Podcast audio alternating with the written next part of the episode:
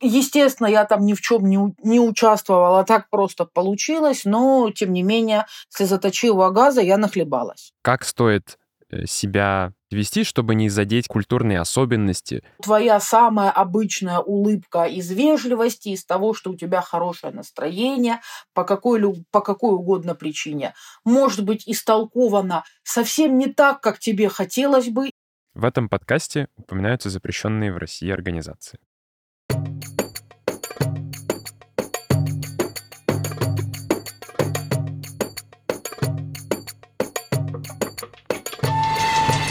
Друзья, всем привет! Это подкаст Центра Примакова Ближневосточный экспресс и его ведущий Артем Адрян. Мы начинаем второй сезон нашего подкаста и хотели бы его начать с необычной темы. Мы поговорим о путешествиях по Ближнему Востоку, о том, в какие страны можно и нужно ездить, какие страны могут быть чуть более опасными, а в какие страны, наверное, пока не стоит пробовать приехать. И для этого мы пригласили Марию Кичу, востоковеда, историка, автора книг по истории и культуре стран Ближнего Востока и автора известного телеграм-канала и группы ВКонтакте «Первый Ближневосточный».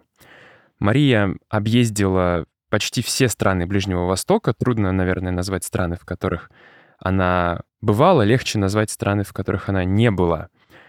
Ближний Восток большой и необъятный, и во многих странах Мария бывала не один раз. И Поэтому лучше всех знает, куда стоит поехать, как себя подготовить к путешествиям в этот регион и что стоит, что не стоит делать, как планировать маршрут, какие культурные особенности стоит э, учитывать. Мария, добрый день, очень рады, что вы к нам сегодня подключились. Добрый день, Артем. Добрый день, уважаемые слушатели. Взаимно я тоже рада. Мария, расскажите, пожалуйста, куда сейчас можно и нужно ехать на Ближнем Востоке? Все знают, что можно поехать в Шарм-эль-Шейх в Египет, в Дубай в Эмираты, в Тель-Авив в Израиль, но мало кто представляет, какие еще направления есть на Ближнем Востоке, а посмотреть там действительно есть что.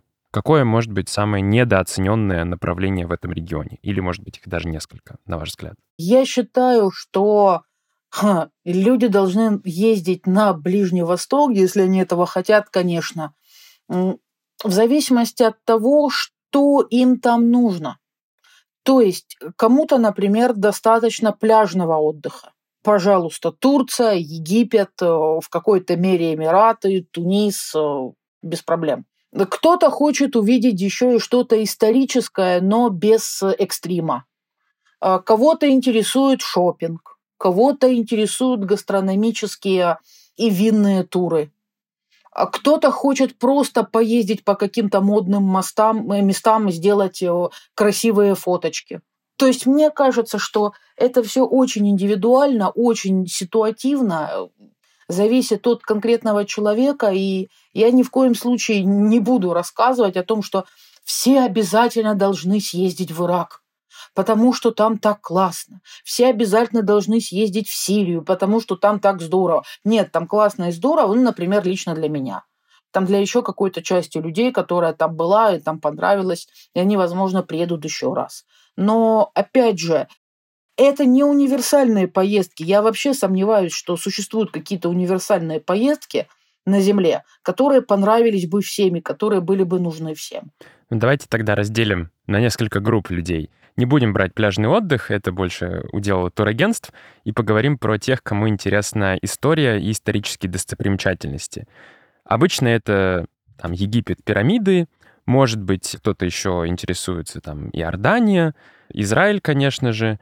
А какие еще страны? Вот недавно стали много говорить про поездки в Саудовскую Аравию, где стали популярны достопримечательности Аль-Улы, да, где жили набатейцы, Э, где это тоже город в скалах, который очень похож на Петру в Иордании. Не такой масштабный, но тоже очень э, интересный. Какие еще страны вы бы могли здесь назвать и в которых вы были, которые на вас произвели большое впечатление? Да, практически все. Иран, Ирак, э, Сирия, Оман. Их много. Их действительно много. Марокко вообще, по-моему, прекрасно. Безвизовый режим с Россией, получаешь только штампик, и вперед. Довольно большая страна, очень красивая, очень колоритная, очень контрастная. Всегда есть что посмотреть, и маршрутов можно прокладывать огромное количество самых разных. Севера на юг, запада на восток, пожалуйста, вперед. Многое зависит еще и от, от времени года, например. То есть ну, у меня как-то так получается, что я в Ирак все время приезжаю летом. И это далеко не лучшее время для того, чтобы посещать Месопотамию в это время года. Потому что температура за 40, и дышать невозможно, жить невозможно, хочется просто лежать где-нибудь под кондиционером и, и никуда не двигаться. К этому на самом деле тоже привыкаешь. Там в первый раз, в первую поездку мне было очень тяжко, во вторую поездку было уже гораздо легче. Но опять-таки это все на любителя. Многие люди просто плохо переносят жару. То есть на Ближний Восток э, все равно лучше не ездить летом, потому что там плюс, плюс 40, плюс 50. Я сам прошлым летом э, был в Эмиратах, и хотелось расплавиться на самом деле. Э, но для любителей исторических достопримечательностей это не проблема. Но вот вы говорили про Ирак, да, про Сирию. Обычно у многих эти страны ассоциируются с военными конфликтами, с там, террористами, с войнами. А насколько туда безопасно путешествовать э, людям, которые желают увидеть э, исторические достопримечательности? Стоит ли там какую-то частную охрану нанимать? Или как вообще происходит планирование путешествия в эти две страны? Знаете, я знаю несколько историй, когда люди пытались нанимать личную охрану в Ираке. Все закончилось тем, что их эта личная охрана и ограбила. Хм. Поэтому, поэтому, по-моему, это абсолютно э, странное решение, потому что, ну, какой человек, имеющий определенное количество денег, э, готовый потратить их на поездку, будет еще и личную охрану нанимать за эти деньги. Ну, как бы я думаю, что это не особо кому-то нужно. На самом деле, Сирия сейчас, Сирия сейчас, большая часть Сирии – как мне кажется, она довольно безопасна, но здесь нужно заранее оформлять визу. Плюс ко всему, всегда хотят заработать местные гиды, местные турагентства, а это не дешево. Если мы говорим об Ираке, то здесь все просто. При, прилетел, визу получил, но тем не менее, Ирак вроде бы кажется вполне себе безопасным, но пару лет назад на Рамадан, на Рамадан Лично я, например, чуть не попала на серию терактов. Мария, а вы там были еще, по-моему, этим летом, когда была большая серия э, протестов внутри страны? Прошлым летом, да, вот. И как тогда себя вести в таких ситуациях, если вы попадаете в какие-то э, опасные события, скажем так, на Ближнем Востоке, которыми, в которых вы не участвуете, да, в которых участвует просто там население, какие-то акции протеста, столкновения. Э, что тогда делать? Понятно, что многим это может быть любопытно, да, там поснимать, постоять. Э, стоит ли так делать или стоит поскорее куда-то убежать в гостиницу поближе к российскому посольству или что, что так делать? Как вести себя? Идеальный вариант на эти протесты и на подоб... в подобные ситуации вообще не попадать потому что они непредсказуемые. Я попадала несколько раз. Один из них это э, была как раз очередная годовщина памяти жертв, погибших во время взрыва в, в порту Бейрута 4 а, августа. Естественно, я там ни в чем не, не участвовала, так просто получилось, но, тем не менее, слезоточивого газа я нахлебалась. Просто потому, что полиция его активно использовала. Соответственно, все, что я сделала, это ноги в руки и, и все. И домой, в гостиницу, подальше оттуда. При этом я все равно, естественно, успела что-то там снять. Говоря о моем багдадском опыте, который вы упомянули, там было веселее, потому что там садристы, да, сторонники Муктады Асадра, а, брали штурмом иракский парламент и сидели там несколько дней. Ну и, соответственно, я туда приехала, когда уже в целом стало понятно, что там происходит. То есть вы специально туда поехали? Да, туда я поехала специально, я при этом узнавала, э, что там творится, читала там местные соцсети багдадские, там тоже там спрашивала у людей. Таксист меня к парламенту, так к парлама отвез вообще без всяких попыток отговорить меня от этого дела.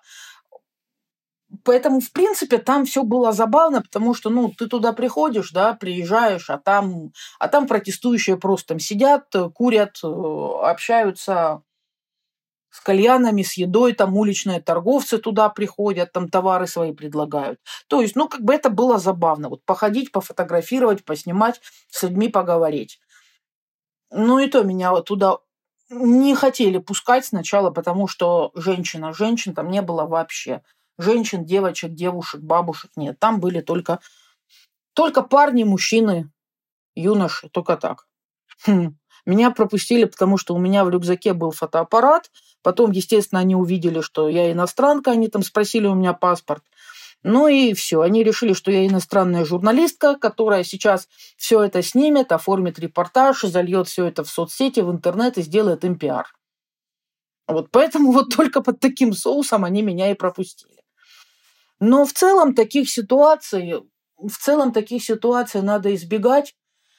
В такие ситуации не надо попадать, а как себя в этих ситуациях вести, это отдельный вопрос, потому что всякие штуки из курса ОБЖ выглядят а, хорошо и логично, как правило, только во время этого самого курса по ОБЖ. Случиться может все что угодно. Ну, например, а, правоохранительная структура открывает огонь на поражение и стреляют боевыми патронами. Оно вам надо, оно вам не надо. Э, светошумовые гранаты, э, тот же самый тот же самый слезоточивый газ. В этом нет ничего хорошего, ничего приятного. И если вы в этом не участвуете, то зачем вам это? Никто не будет разбираться, кто там мимо проходил, э, кто там в, в чем участвовал, а в чем нет. И, и знаете, даже резиновую пулю получить тоже приятного мало все мои поездки, какими бы они там экстремальными со стороны не выглядели, они э, в их основе лежит моя глубокая убежденность в том, что до настоящих опасностей доводить не надо. Если, если произошло нечто такое, что я оказалась в опасной ситуации, значит, виновата в этом я в первую очередь, потому что это я не досмотрела, я не увидела, я, я чего-то не считала. Я езжу не для того, чтобы э, вляпаться в какую-нибудь феерическую историю и потом героически из нее выкарабкиваться. Мария, а у нас теперь получилось такое впечатление снова о Ближнем Востоке, что там все опасно, э, что там э, правительство, протестующие стреляют друг в друга, но на самом-то деле я думаю, что в большинстве случаев путешествие проходит довольно спокойно. И единственная опасность, которая у вас э, может быть, это какое-то недопонимание, может быть, с местными. Да, вот э, как стоит э, себя, э, может быть, вести, чтобы не задеть какие-то там культурные особенности, чтобы не показаться э, угрозой, да, для местного населения, потому что кто-то, может быть, не любит иностранцев, если это какие-то там более закрытые сообщества. Кто-то видит вас, может быть, журналиста, и не во всех странах это приветствуется. Да, какие культурные особенности стоит учитывать при путешествии вот, ну, давайте по арабским странам, да, возьмем это, поскольку это большая часть Ближнего Востока. Угу. Быть адекватным, быть вежливым, понимать, что люди местные, с которыми ты общаешься, они тебе, они тебе не родные, они тебе по большему счету не знакомые, поэтому от них надо быть на расстоянии все равно, при этом соблюдая формальное правило вежливости. Не набиваться никому в друзья, в приятели и так далее, а, держать определенную дистанцию, ездить на заднем сиденье автомобиля либо такси, а помнить, что особенно если ты девушка, то твоя самая обычная улыбка из вежливости, из того, что у тебя хорошее настроение, по какой, по какой угодно причине, может быть истолкована совсем не так, как тебе хотелось бы, и совсем не так, как ты привыкла к этому у себя дома. Поэтому моментов здесь разных очень много. И знаете, вот кто, кто кого сильнее а, может напугать, туристы местных или местные туристов, это еще большой вопрос. Потому что у местных, как ни крути, своя жизнь, а, которая туристам может показаться странной, экзотической, непривычной и так далее и тому подобное. Если это не особо туристические страны, вроде того же Ирака, то, в принципе, в принципе, на любого э, иностранца, не араба, смотрят в основном как на денежный мешок. Потому что они считают, что если человек из, там, из Европы, из России, откуда-то еще доехал аж до Ирака, и он тут не работает, и он тут не учится, и она тут там не замужем, например, за местным иракцем, соответственно, все вот этого человека просто какое-то огромное количество денег. Ну и, соответственно, почему бы его не прощупать на этот счет?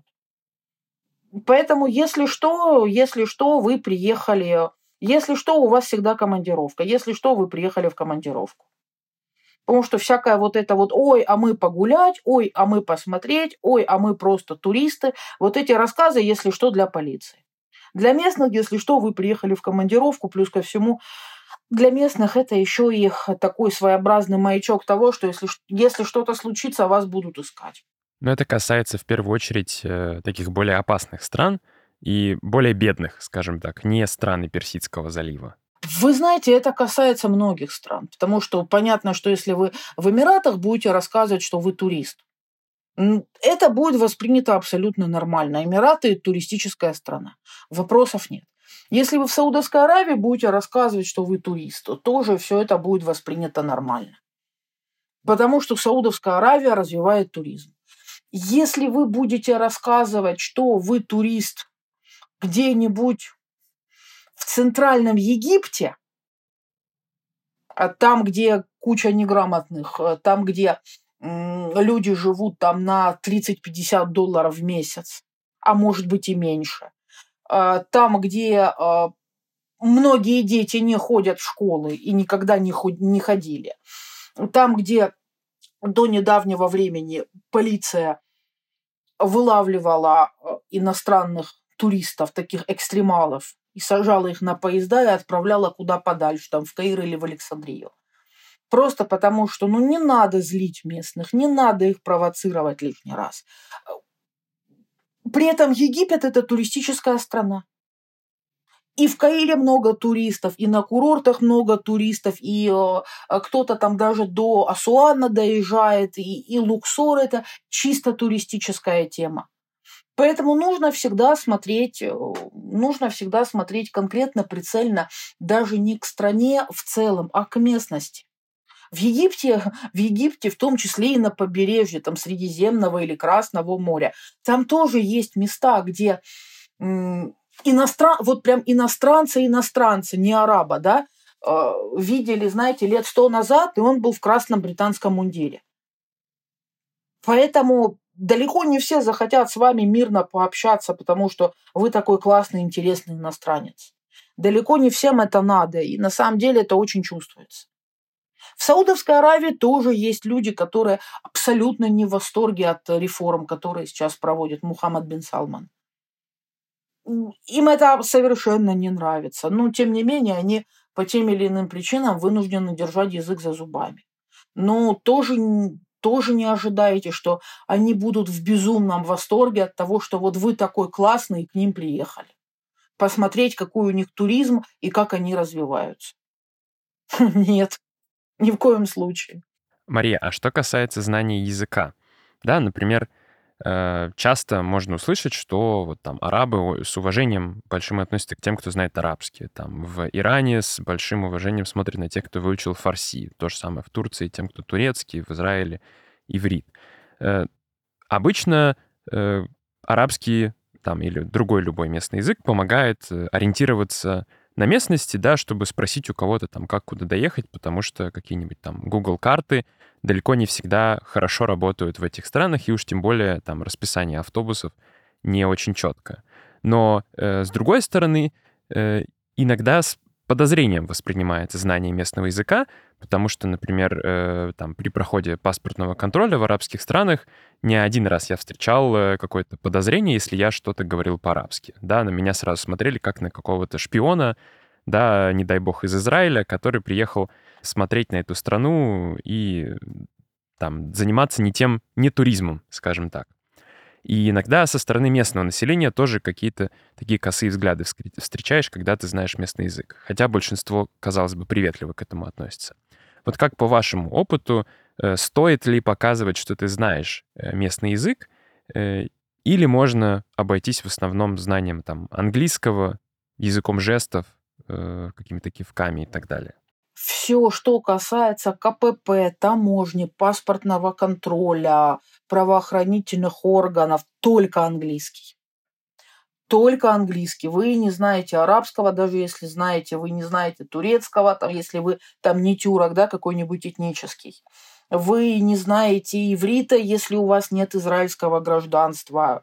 Фарси вам тоже вообще не сдался. Вы в Иран прилетели пахлавы поесть и, не знаю, там в Персеполисе пофотографироваться. Вот только так, потому что, знаете, спокойнее будет. Просто будет спокойнее. Местным, местным, как общаться с местными. Если вы владеете языком, то местным всегда можно рассказать, что, ну, я, например, традиционно рассказываю, что я замужем за иракцем. Почему? Потому что, с одной стороны, будут, если что, будут искать, опять-таки, этот пунктик, он всегда должен присутствовать в голове не только и у вас, но и у того, с кем вы разговариваете. Потому что, ну, как бы все люди и мысли у людей в голове бывают разные. Во-вторых, а, во-вторых, если вы будете рассказывать, ну вот как я, да, почему, почему вот замужем за иракцем? Потому что Потому что иракцы даже по меркам Ближнего Востока и арабского мира считаются ребятами горячими и непредсказуемыми.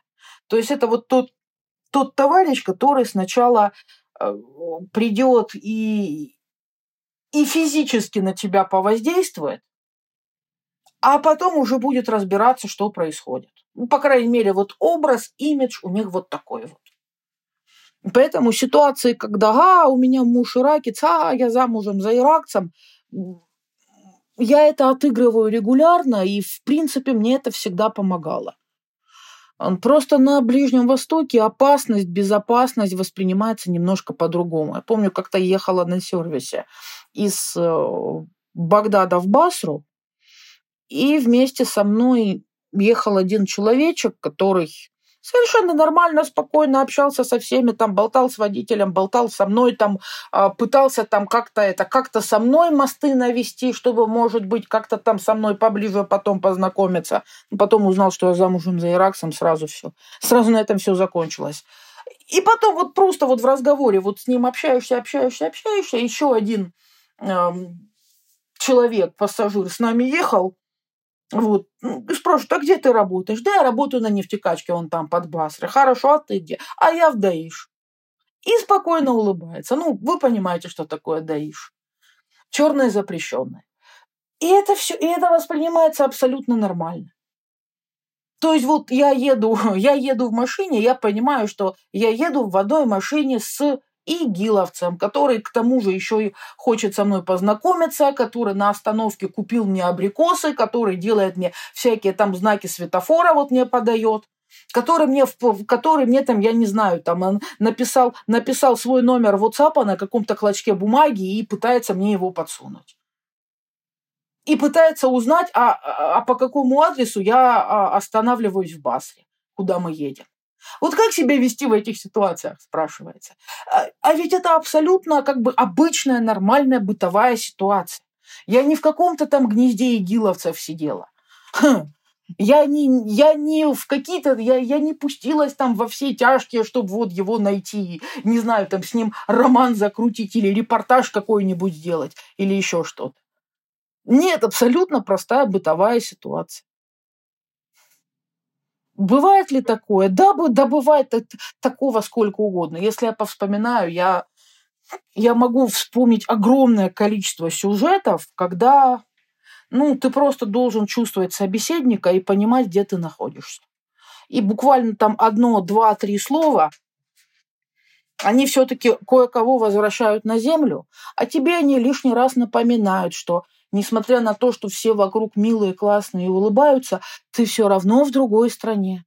Причем в стране, которая очень сильно отличается от твоей родины. Тогда каким образом стоит подготовиться к путешествиям в э, страну, в которой, скажем так, тебя, может быть, не все ждут, да, где не, не туристическое направление, как Эмираты.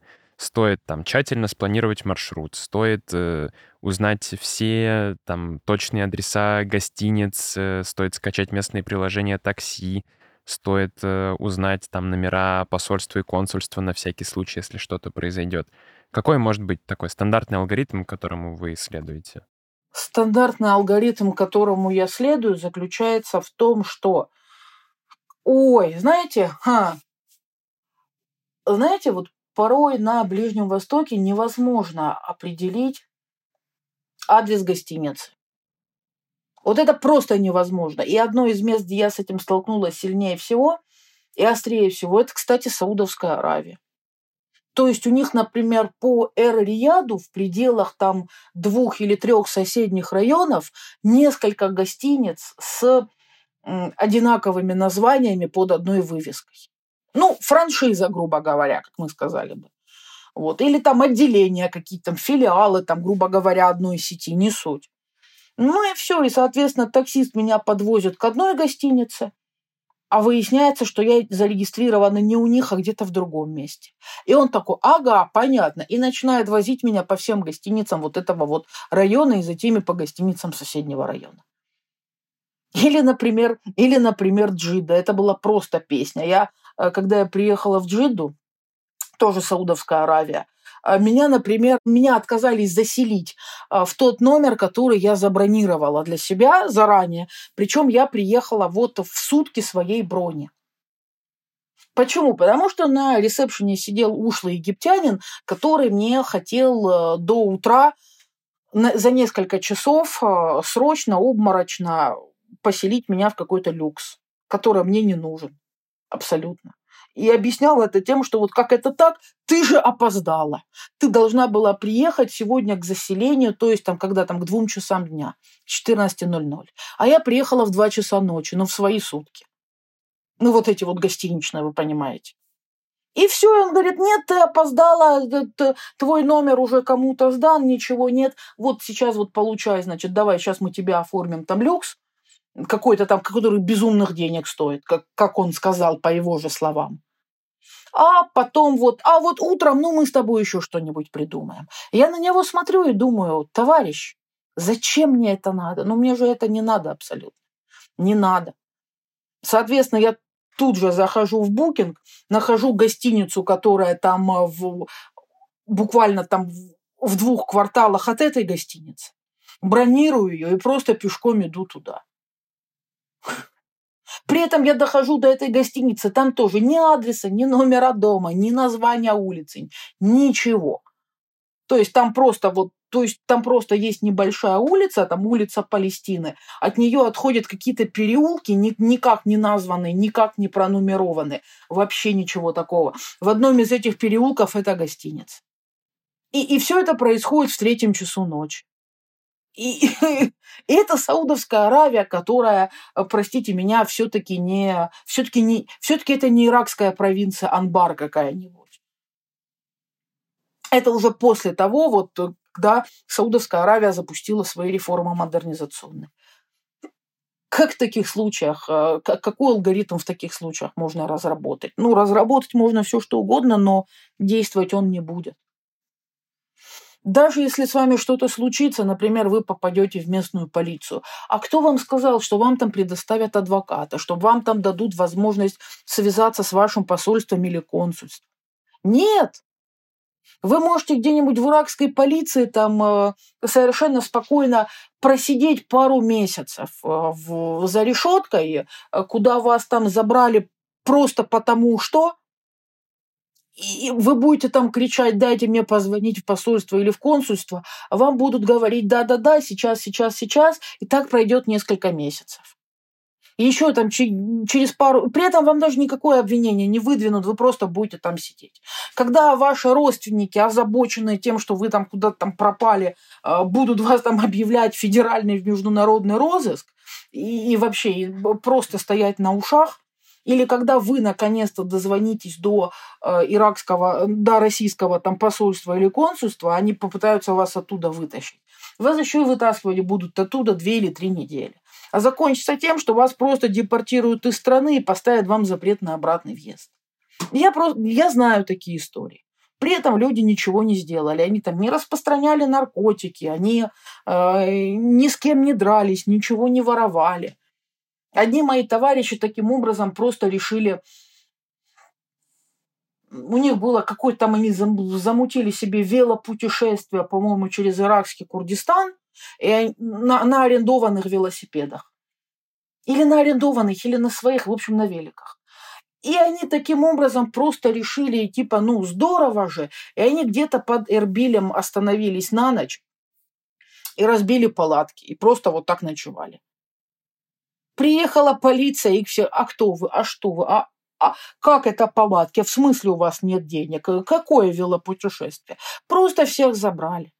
Через пару месяцев а, в Ирбильской тюрьме и после попыток посольства их оттуда вытащить, их все-таки их все-таки освободили, ну как освободили, их просто депортировали, их просто привезли к, к турецкой границе и сказали, вот все, вам туда, до свидания. И, по, и сказали, что все, у вас стоит запрет на въезд в Ирак. И в иракский Курдистан в частности.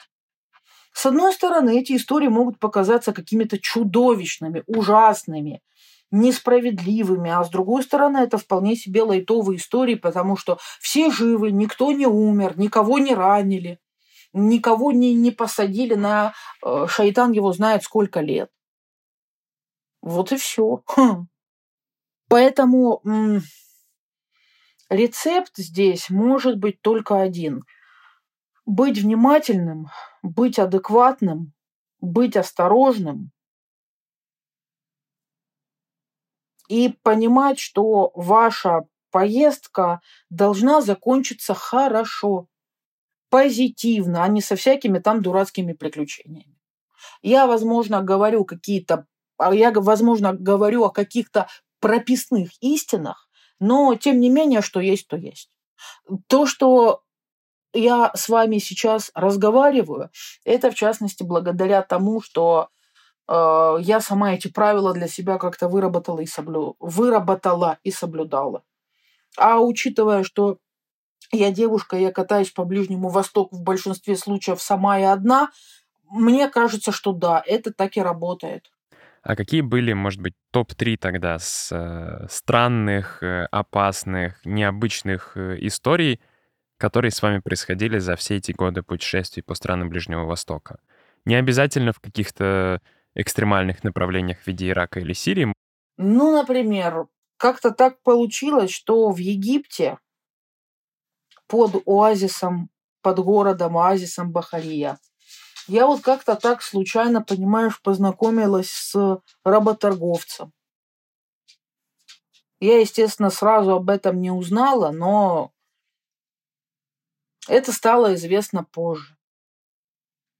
Ну и потом уже, потом уже, как говорилось, он продавал людей в Судан.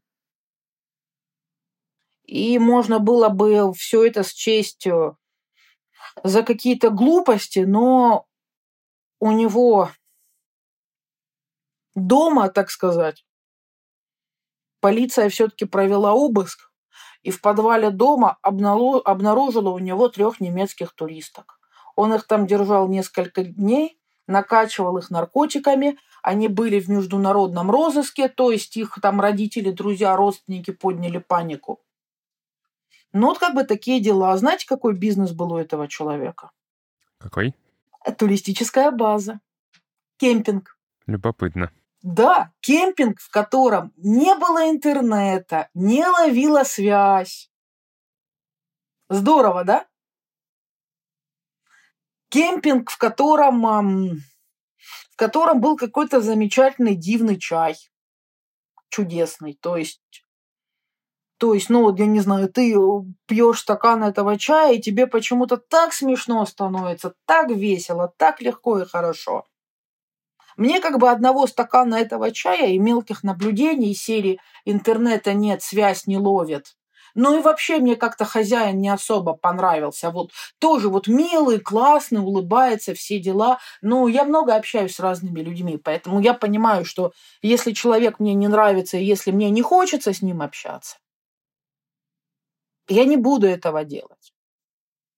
Как бы, знаете, мне хватило, мне хватило стакана чая, отсутствия связи и милого, прекрасного, замечательного хозяина вот этого, который меня очень сильно напрягал, и я даже не сразу понимала, почему. Ну и все, и, соответственно, ноги в руки, и, и, и все. И меня там уже не было. А какие еще э, могли быть истории? В странах Персидского залива что-то может произойти э, подобное с э, путешественником? Я думаю, что с путешественником нет, с туристом. А то, что у них вечно что-то непонятное и не очень хорошее происходит с гастарбайтерами, ну, именно с гастарбайтерами, да, то есть с, с людьми там из Пакистана, из Афганистана, с Филиппин и прочее, прочее, прочее. Это, это всегда так было, да, что у них там паспорта отбирают и так далее, что потом нельзя работу поменять, зарплату не платят. Да, но с путешественниками такого произойти, получается, не может. О, слушайте, вы сейчас сказали, я вспомнил. У меня была чудесная история с моей знакомой. Вот, она наполовину арабка. Ее отец живет в ОАЭ сейчас как раз. И ее, например, отец совершенно прекрасным образом, он решил спустя 20 с лишним лет, он решил, что надо бы начать общаться с дочерью. Ну, она выросла в России, мать ее вырастила и воспитала в одиночку, потому что отец здесь учился как иностранный студент. А, на матери он не женился, и потом, когда срок его учебы закончился, все рассказы о том, что я тебя заберу с собой, будешь моей шахерезадой, они закончились, соответственно, вместе с его отъездом. И вот спустя реально 20 чем-то лет он решил, что пора бы, вот зачем-то ему надо было наладить контакт с дочерью. Соответственно, он ее позвал к себе в Эмираты, вот, и, и там была дивная история о том, как он а, попытался ее там насильно выдать замуж за какого-то сына знакомого своего знакомого. И выдавали ее замуж, тоже замечательно. То есть ее в прямом смысле слова э, вывели из дома, там запихали в машину и все. И этот, этот новоиспеченный муж просто-напросто увез ее к себе домой. Ну, потом она у него из дома устраивала побег из Шоушенка. Ничего себе. И как раз-таки добиралась до нашего посольства. Истории бывают разные, люди бывают разные. Понимаете, в Дубае тоже не просто так 250 камер, которые любой уличный инцидент снимают с 10 ракурсов. Но это тоже делается не потому, что арабы так любят, чтобы вот везде, везде были натыканы всякие средства слежения. Я понимаю, что мои рассказы могут выглядеть и восприниматься как-то страшненько. Но, тем не менее, это все есть. И, по-моему, две самые, две самые странные вещи, которые можно делать с Ближним Востоком, это а. идеализировать его, б. демонизировать. То есть надо всегда помнить о том, что это другое. Это немножко не так, как у нас дома. И ситуации это могут быть самые-самые разные. Кстати, вот, кстати, и мои знакомые афганцы мне рассказывали и спрашивали у меня много раз. И все мои знакомые, у которых есть знакомые афганцы, а, рассказывают одну и ту же историю о том, что афганцы а, всегда интересуются, а каково это жить в России, потому что у них есть какой-то стереотип о том, что у нас очень опасно. Откуда этот стереотип у афганцев, у которых гражданская война 40 с лишним лет официально длилась, да и сейчас она по сути не закончилась? Тоже большой вопрос. Поэтому все, все очень-очень-очень локально, казуально, местечково и так далее. Ну, чтобы не демонизировать тогда Ближний Восток, э, можете тогда наоборот рассказать какие-то например, позитивные истории, которые с вами происходили на Ближнем Востоке, что кто-то там помог, э, провез э, куда-то, э, довез, например, и рассказал что-то интересное. Были ли такие случаи? Да, конечно, таких историй достаточно много. А, например, я помню, что я лет пять или шесть назад каталась по Египту. Вот это были мои первые разы, первые приезды в Египет. И, соответственно, я ездила вот по всем этим пустынным дорогам, там, которые там Абидос, Дендера, вот все эти места, куда далеко не все туристы добираются. И я помню, что во время одной из таких поездок я, ну, была небольшая песчаная буря, соответственно, песок, не очень хорошая видимость. И я на дороге пробиваю колесо. Какая жалость. В багажнике. В багажнике покрышка есть, домкрат там есть, колеса менять я умею, поэтому думаю, ладно, не очень приятно, но ничего страшного. Сейчас мы все это ликвидируем. Ну и, соответственно, останавливаю машину, включаю аварийку, иду уже к багажнику, чтобы все оттуда вытаскивать, и друг за другом останавливается там 7 или 8 автомобилей. Соответственно, из трех или четырех а, выходят мужчины-водители, а, типа, а что случилось, а давай поможем, а сейчас, а, а сейчас, а сейчас, а сейчас мы тебе все поменяем, а из других машин просто выходят парни и, и в руках держат свои покрышки. Типа, сейчас мы тебе свою поставим. И, естественно, за, естественно, за это никаких денег они не просили. Ни за помощь, ни за покрышки. Потому что правило здесь действует старое, доброе, о том, что ну, это пустыня. Это может случиться с каждым. Сейчас поможешь ты, завтра помогут тебе. Куковать в пустыне на пустынной трассе никому не хочется. Поэтому вот такой вот круговорот добра, если можно так сказать, да, в него зачастую верят. Или, например, были случаи, когда тоже связанные и с Египтом, и с Марокко, и со многими другими странами, когда человек там едет перед тобой, показывает тебе дорогу, зачастую делая какой-то большой крюк, потому что ты, не зная местности, проехал какой-нибудь поворот. Э, зачастую это какой-нибудь там вообще подросток, который на мопеде катается, гоняет. Иногда это может быть вообще несколько десятков километров. То есть человек специально делает этот крюк для тебя, чтобы тебе показать, куда надо тебе. И все, и по итогам он тоже перест... он, по итогу он тоже не хочет брать деньги, потому что ну как, ну зачем? И ты в итоге все равно ему что-то как-то запихиваешь, если успеваешь.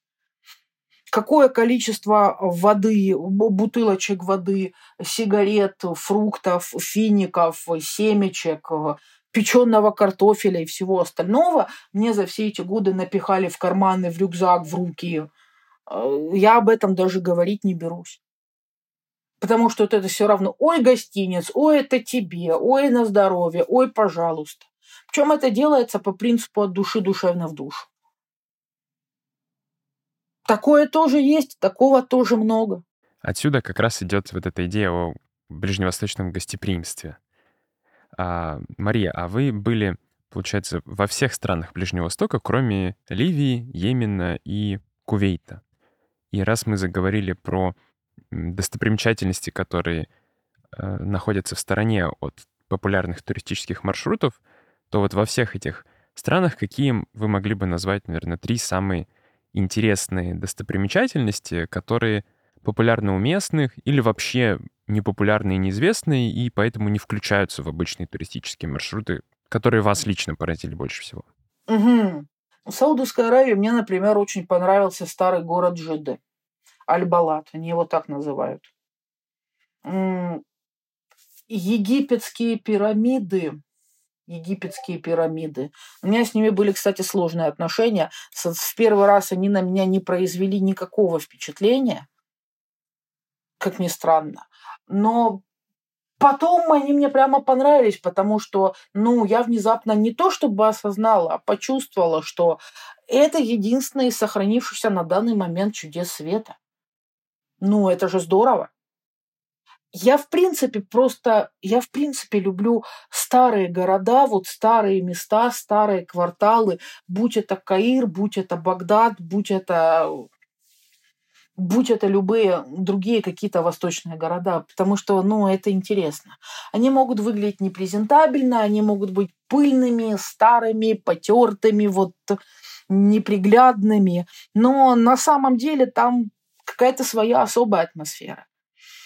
В Багдаде мне безумно понравился Иракский национальный музей. Я туда ездила не один раз. Он все время был то закрыт, то мне говорили, приходите завтра, то что-то еще. Но один раз я туда все-таки прорвалась, причем он все равно в тот момент был закрыт. Я просто уже сделала, вот, знаете, вот глаза, как у котика из Шрека, и начала рассказывать, что ну, пожалуйста, ну я из России, но это так далеко, я приезжаю сюда уже много-много раз, ну, пож- ну пустите, ну, э -э. В общем, я там просто ныла-ныла, и в результате меня пропустили. Я там вообще одна была. Считай, музей открыли только ради меня. Это тоже вот к вопросу о том, что помогают. Да, такое тоже есть. Если говорить про Ливию, Кувейт и Йемен, Ой, Йемен, проще сказать, куда я не хотела бы съездить. Потому что вот этот старый город Сана – это минимум что я хочу увидеть. Потому что я бы с радостью съездила бы и в Хадрамаут. Я с радостью, я с радостью бы вообще по провинциям Йемена покаталась бы, потому что там классная природа, там очень интересная архитектура, там красивые ландшафты. Ну и, в принципе, это Йемен. Вот это счастливая Аравия. Аравия Феликса. Мне это было бы, в принципе, интересно. Насчет Насчет Ливии, насчет Ливии. Римские развалины, само собой, но мне бы захотелось посмотреть, как живет сама Ливия, что происходит в Триполи, что происходит в Бенгазе, как все это выглядит. По оазисам, возможно, покататься, там, по племенам. Как выглядит Триполи, я себе примерно представляю. Там и старый город, и его бизнес-кварталы, потому что фотографии все-таки есть. И вот современные, последние, несмотря на то, что там война, и там не совсем спокойно, это ни разу не означает, что, не знаю, там развалины на месте Триполи. Ничего подобного. Там есть своя жизнь, там есть там кафешки, э, исторические здания. Там очень интересная колониальная архитектура и многое-многое другое. И хотелось бы, конечно, увидеть это все своими глазами. Кувейт, я читала, что там очень интересный и классный музей нефти в котором, кстати, даже запрещено снимать, фотографировать, там, видео снимать. Где бы хотела посмотреть, что там такого. Что это даже фиксировать как-то на свои носители запрещено. Мария, а мы вот как-то перешли сейчас к этим трем странам, и, мне кажется, не совсем закончили вот этот топ-3 необычных, любопытных, нетуристических мест. То есть вот район Джидды Аль-Балет, который потому что в Саудовской Аравии пока, в принципе, мало людей было. Да, это вот национальный музей в Багдаде. А что еще может быть? Третий какой-то пункт. Mm, это могут быть... Это могут быть пирамиды, это может быть Исфахан, Угу. Там прекрасный просто исторический центр города. Это может быть Дамаск. Я вот старые кварталы Дамаска, старые улочки, вот примыкающие к мечети Амиядов, и там ворота Бапальтума и так далее. Я, это, я просто обожаю эти места. В Багдаде вот в Багдаде вот улица Ар-Рашид просто чудесная. И все, что рядом с ней, там Аль-Мутанаби, там книжный рынок, а, а, дома эти построены еще в османскую эпоху, реставрированные на данный момент много-много раз. В Омане, в Омане, кстати, там на окраине города есть вокзал Хиджазской железной дороги, который каждую, я не помню, вот или каждую пятницу, или каждую субботу по-моему, каждую субботу. Едет почти до сирийской границы, едет до Дери. Там есть такой вот небольшой населенный пункт. Ну и, соответственно, до войны в Сирии он доезжал аж до Дамаска, потому что в Дамаске тоже есть вокзал Хиджазской железной дороги. Но когда война началась в Сирии, этот маршрут сократили. И он доезжает вот до Дели и потом, соответственно, едет обратно в Оман. Но там но там классный исторический паровоз еще времен Абдул-Хамида II. Он настоящий, он до сих пор едет. Его там топят углем, ты едешь, оттуда этот из трубы черный дым валит. Ну, это же круто. Это при том, что, знаете, вот есть люди, которые прямо любители железных дорог. Вот они прямо разбираются в этих старых паровозах, в этих старых там моделях всяких. Я к таковым не отношусь. Но мне было настолько безумно интересно это все. Мне это так понравилось.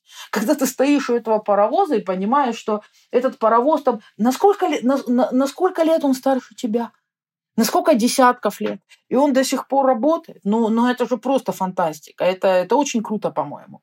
Конечно. Я полностью согласен, что на Ближнем Востоке много интересного, удивительного и потрясающего.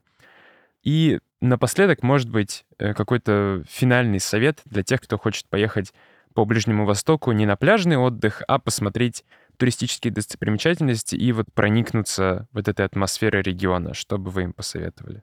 По возможности учить арабский и запоминать диалектные слова, потому что это помогает запоминать названия достопримечательностей на местном, на, так как называют их местные. Потому что по всему Каиру могут, конечно, висеть таблички, что вот это цитадель, а, а во всех путеводителях может быть написано, что это мечеть Мухаммеда Али Паши, но местные как называли ее Элля, так и называют. Мария, спасибо вам большое за этот э, очень уникальный, подробный, насыщенный деталями рассказ о Ближнем Востоке.